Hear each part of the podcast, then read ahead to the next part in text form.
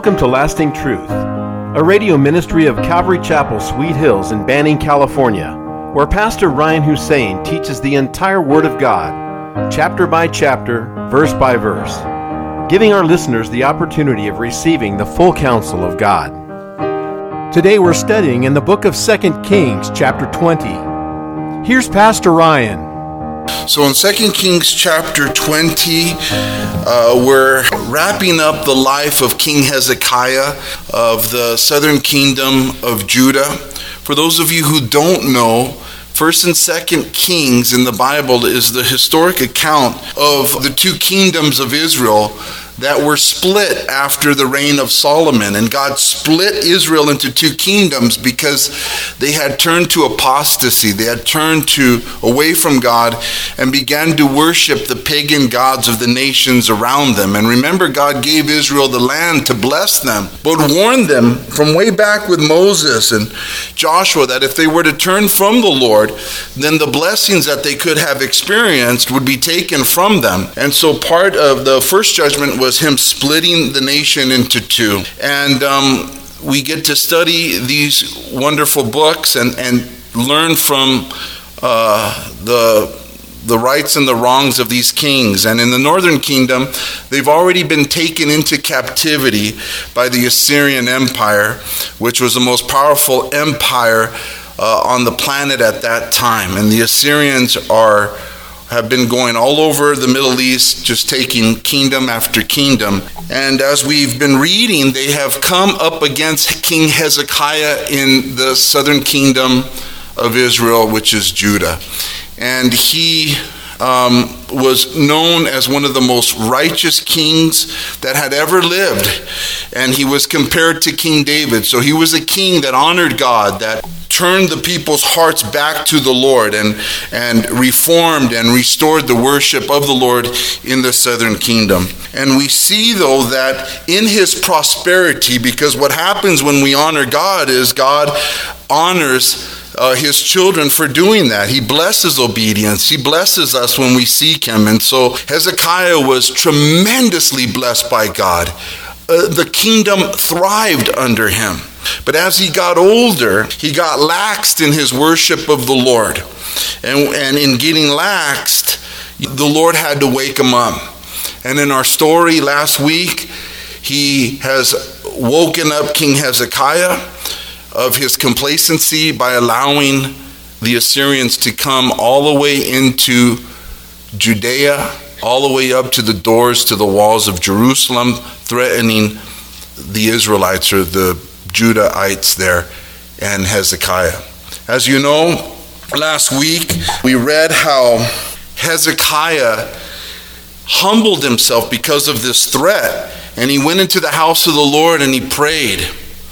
And twice he prayed to the Lord in the house of the Lord, and the Lord answered him both times with the promise of deliverance. In both of those times, God sent the answer through his prophet Isaiah, who delivered the good news to Hezekiah. The Lord's going to take care of this. The Lord's going to send a rumor, and the king of Assyria is going to leave, him and his armies. God has promised he's going to take care of you because God has heard you pray and has seen that you humbled yourself by going into the house of the Lord. And so we read here in verse one, now what happens now? God has delivered Judah, but what happens now?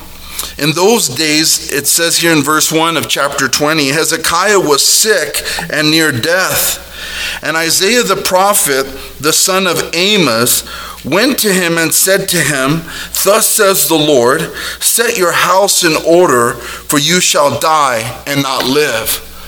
What in the world? What kind of message is that to Hezekiah? He gets sick to the point of death. And here comes the prophet Isaiah, the one who has been bearing good news, right? He told him twice, God's going to deliver you. God's going to deliver you. Don't worry about it. But here now, Isaiah the prophet is bringing a word that is seemingly harsh from the Lord. However, it is not a harsh word, because the Bible gives us more information about what's going on with Hezekiah. In Second Chronicles chapter thirty-two, we are told that God saved Hezekiah and Jerusalem from the Assyrians. And as we read it in, in Second Kings as well, we're told this is what God did. He saved them from the enemy. And somewhere uh, along the way, somewhere during that time frame, Hezekiah became sick, even to the point of death. When it says here, in those days, it's speaking of in the days when the Assyrian armies came up against Jerusalem. Somewhere along that time frame, when he was crying out for God to deliver Judah from the Assyrians, he also became sick. Second Chronicles thirty-two tells us more of the story. It tells us that when God did deliver them, that many people brought gifts to the Lord in Jerusalem, and they even brought presents to King Hezekiah after God had delivered him. And it says that Hezekiah was exalted in the sight of the nations after, thereafter. So after the victory, the people brought gifts to the Lord in Jerusalem, no doubt. Celebratory, hallelujahs, God delivered them. So people brought gifts to the Lord. But they also brought gifts to Hezekiah. And the Bible says that all the nations thereafter exalted him. They looked up to Hezekiah.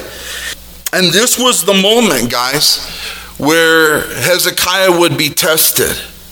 When the nations are exalting him for something that God did. God gave them the victory, and it was his moment of test.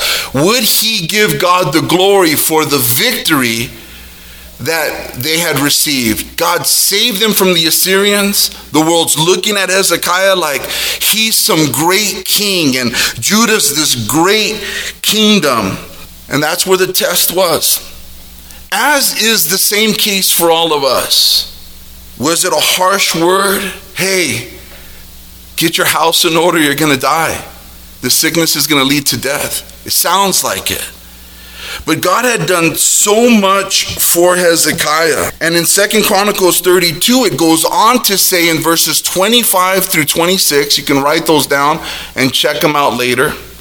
This is what it says. It tells us that Hezekiah did not repay according to the favor shown him, for his heart was lifted up. Therefore, wrath was looming over him and over Judah and Jerusalem. So Second Chronicles thirty-two tells us that Hezekiah did not repay God according to the favor that God had showed him. He did not give back to the Lord the glory due his name, but rather was lifted up in his own heart. When the nations exalted him, when the people were bringing gifts to him, rather than acknowledging God, he he received the glory for himself, which is a dangerous thing. This world is full of vanity. This world seeks to exalt itself. This world, the Bible calls it, it is, is filled with the pride of life, where men and women, because it's a fallen world, they seek to glorify themselves, to puff themselves up, to, to, to be seen as great, not just in their own eyes, but in the eyes of those around them. That's the state of the fallen world. They're following the trap of Satan. Lucifer thought he was somebody special, thought he was all that. It was his pride that casted him down from heaven, that God casted him down. And so that disease of pride and wanting to receive glory for oneself, that's the state of the world. It has been from Genesis. And as we get closer and closer uh, to the coming back of the Lord, we need to guard our hearts concerning this seeking glory for ourselves, being puffed up in our own minds and hearts, thinking that we are someone, when in reality, the only one that is someone is the Lord. We're nothing. The world is full of vanity. It's everywhere. And we need to guard our hearts from it every single day. In fact, in the in First and Second Kings, that seems to be a big theme. This pride, this puffing up of oneself, this not giving God the glory, not giving God the credit for the blessings in one's life. We see that in the book of Kings time and again, because I believe God wants to bless your life and mine. He wants to bless our lives, but there there is a lesson in, in the blessings. Make sure that when you are blessed, make sure that when God takes care of you, that you give God the glory and the credit for the blessings that you have. Don't ever for once try to take glory, try to take credit. And that's really the, the situation here with Hezekiah. In this world, men bless themselves. The psalmist writes, you know, when, you know, that men will bless themselves and others will bless men when they do well for themselves. It's true. We need to be careful. We need to learn what it means to be like Christ, who made himself of no reputation.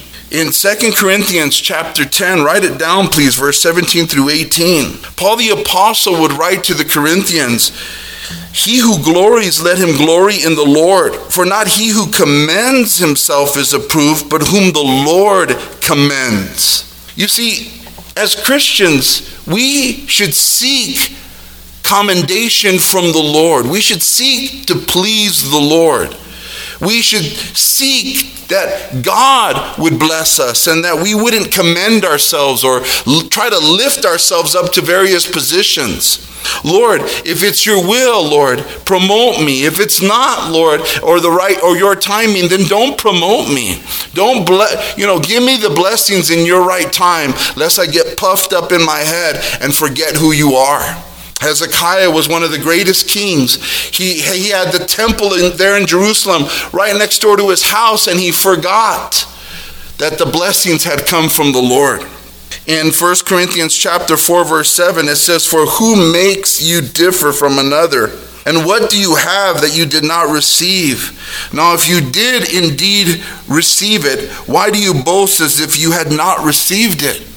Hezekiah received deliverance from the Lord. He, he could do nothing of himself. The armies were surrounding Jerusalem, more powerful, more in number. He was in trouble. He literally went to the house of the Lord and just cried out to God, "We are undone. We are about to get beaten. We are going to be taken over. We're going to be taken captive." He can do nothing of himself. But yeah, God gave him deliverance. So he received deliverance, but he acted as he as if he delivered himself. There was no giving back to the Lord the glory and the thanksgiving for what God had done. He was tested at that moment, and he failed to give God the glory. After he had cried out, he forgot that quickly. This is why we need to seek the Lord. Lord, give us a humble heart. The world is vain. It's all vanities. Uh, Solomon would write, the preacher, Uh, King David's son. It's all vanity. James would tell us in chapter four of his book, verse ten, "Humble yourselves in the sight of the Lord, and he will lift you up." Jesus said that it's the meek who shall inherit the earth. The humble and the meek God uses, God blesses. Why did God use Hezekiah? Why did he bless his life? Because Hezekiah, in his younger days, he sought the Lord. He, he sought him in prayer. He sought him in worship. He, he sought the Lord in all things, and God prospered him. But here he is in his older age. And yes, it's a harsh word from Isaiah. Isaiah's word from the Lord sounds harsh, but it's not harsh in comparison to what God had blessed them with. If God had given you so much, shouldn't you respond with that much thanks? Shouldn't you respond in like measurement to what God has blessed you with, Hezekiah? Can't you give him the glory? Can't you just tell them that it was God, that it was not you? Jesus said, "To whom much is given, much is required." Has God given us much? Are we in Hezekiah's place right now? Maybe we don't have castles and buildings and gold and silver and shields and armies at our disposal, but are we not in, in a greater state really than he was in blessing if we've given our lives to Jesus Christ and Jesus has washed us of our sins? Christ has taken our sins from us, for those of us who have faith in him. He died for our sins on the cross. And on the third day, he rose from the dead to justify us as if we've never sinned. Isn't that worth more than gold and silver and kingdoms and the temple itself and all? Yes, his blood is so precious and he's done so much. Are we responding accordingly to the measure of grace and blessings that he's given us?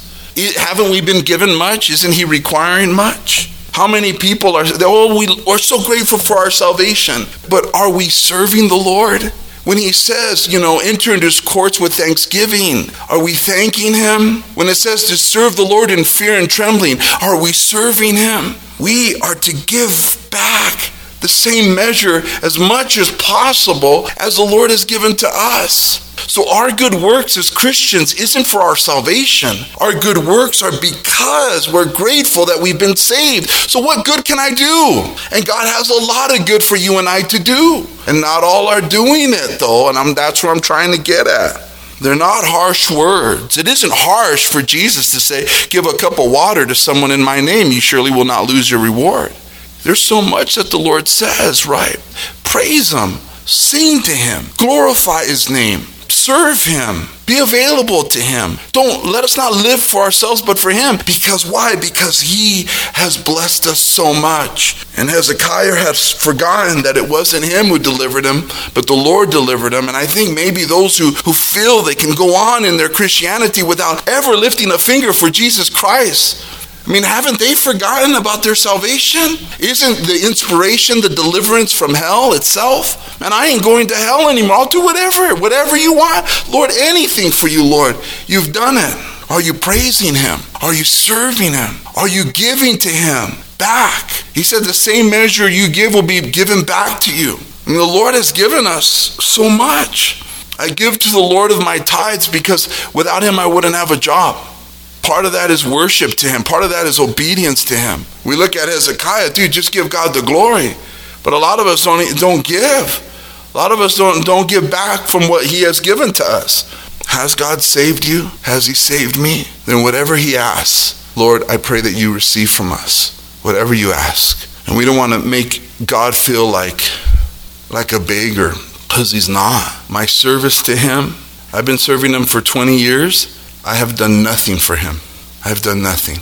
I owe him. He doesn't owe me anything. I need to serve him for eternity. He has saved me. Everything, everything, anything he wants. Humble yourselves in the sight of the Lord and he will lift you up.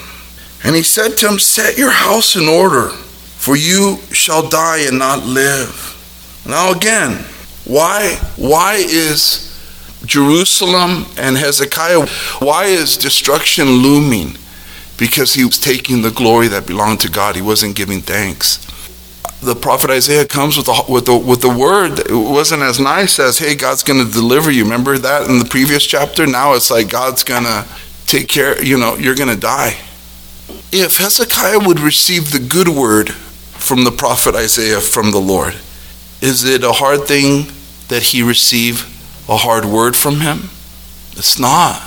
Isaiah is a prophet of the Lord, and he came with good news before, and now he's coming with bad news. The interesting thing about being a Christian and an interesting thing about this book is that it has so much good things, right? It's a, the Word of God is, is a wonderful thing. It's good news, but in it there's also bad news, right? God judges sin, and God calls us to repent and to change. The Word of God is a sword. Right? It's living and powerful like a two-edged sword. It cuts both ways, right? It, one side of the sword is full of love and grace and mercy, and the other side of the sword is judgment, punishment, both ways. The prophet Isaiah came with good news, and then he comes with bad news. It's good for Hezekiah to receive it both. Lord, help us to be Christians that have the boldness to share both the good and the bad. The gospel is the good news because there's bad news. If we deny Jesus Christ as Savior, we will not see heaven. That's the bad news. Set your house in order, for you shall die and not live. It's a rarity when someone knows that they're not going to make it to the next day. We see that in hospitals. We do hospice and that kind of thing. But it's a rarity where one gets the word that, hey, you're going to die today. And can you imagine if the whole world got that news that they were going to die that day? I wonder how the world would react. I wonder what people would do if they knew that they were going to be before God that day. How many would repent? How many would get their lives in order spiritually? But I think this is a, re- a reminder for us to set our homes in order, to make sure that as believers, there's no sin in the camp. There's no sin being allowed in our homes. I speak to parents, I speak to grandparents, to allow our children or our grandchildren to watch things on the television that are unholy and ungodly, or to know that our children or grandchildren are dabbling in sin and not checking it. For after all, when we were their age, we did the same thing, some parents foolishly say.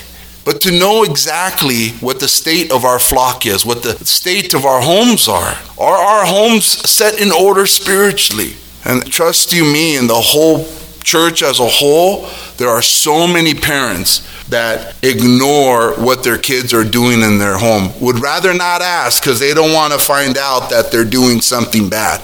It is our jobs to know the spiritual state of those who live in our home. Because if our kids are in sin, and we're not looking in on it, and we're not checking it out to see if it's happening or not, and then their sin becomes our sin, and then our prayers are hindered. And there are many families that God is not blessing. He's not answering prayers of the parents because Johnny has a girlfriend and the parents let them hold hands, make out, play house, all of that stuff. The house is not in order. As Joshua said, as for me and my house, we will serve the Lord. You choose what God you're going to serve, but for this house, we're going to serve the Lord and to make sure that our house is clean because it's on the authority of the parents. And if we go even further, it's on the authority of the husband, the father of that home. Amen? Set your house in order spiritually. But in a practical sense, should we not have our house in order physically? What does it say about a Christian home that's messy all the time? That isn't picked up. It can't say laziness. The proverb says, I went by the house of a lazy man and I saw his vineyard and it was all overgrown and the wall was all cracked and breaking down. Our home should be clean physically. We should think about the well-being of our children, our grandchildren. A righteous man leaves an inheritance to his children's children. Hey, Hezekiah, you have life insurance? You have eternal life insurance? How about physical life insurance?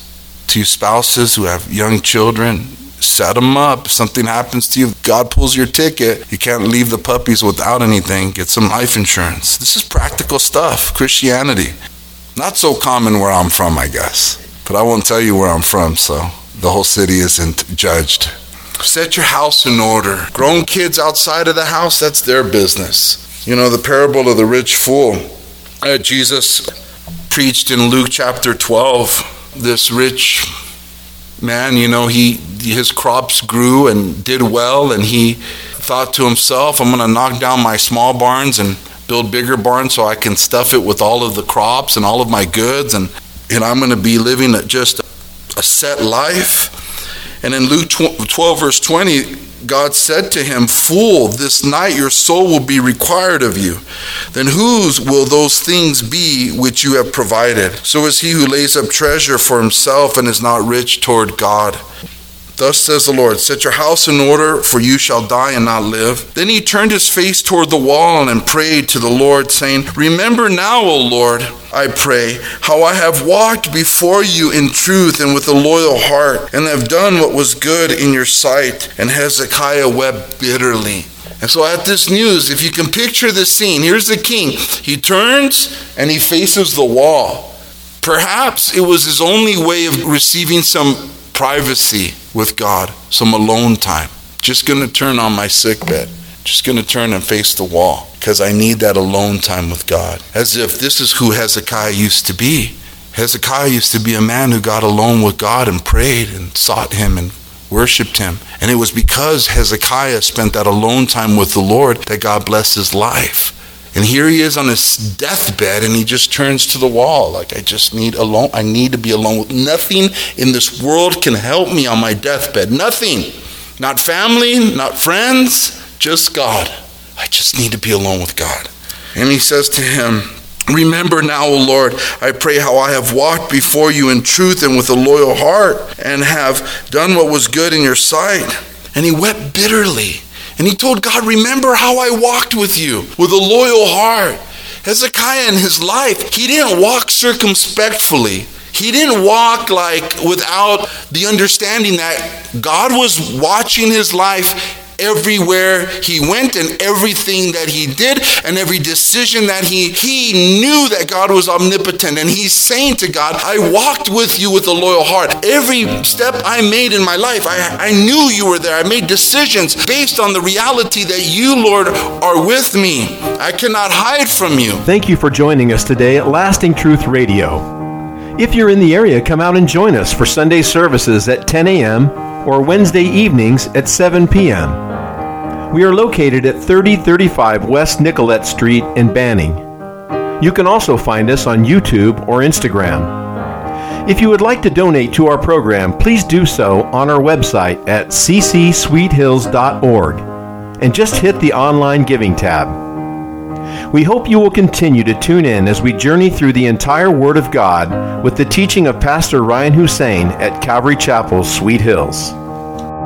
Cherubim above.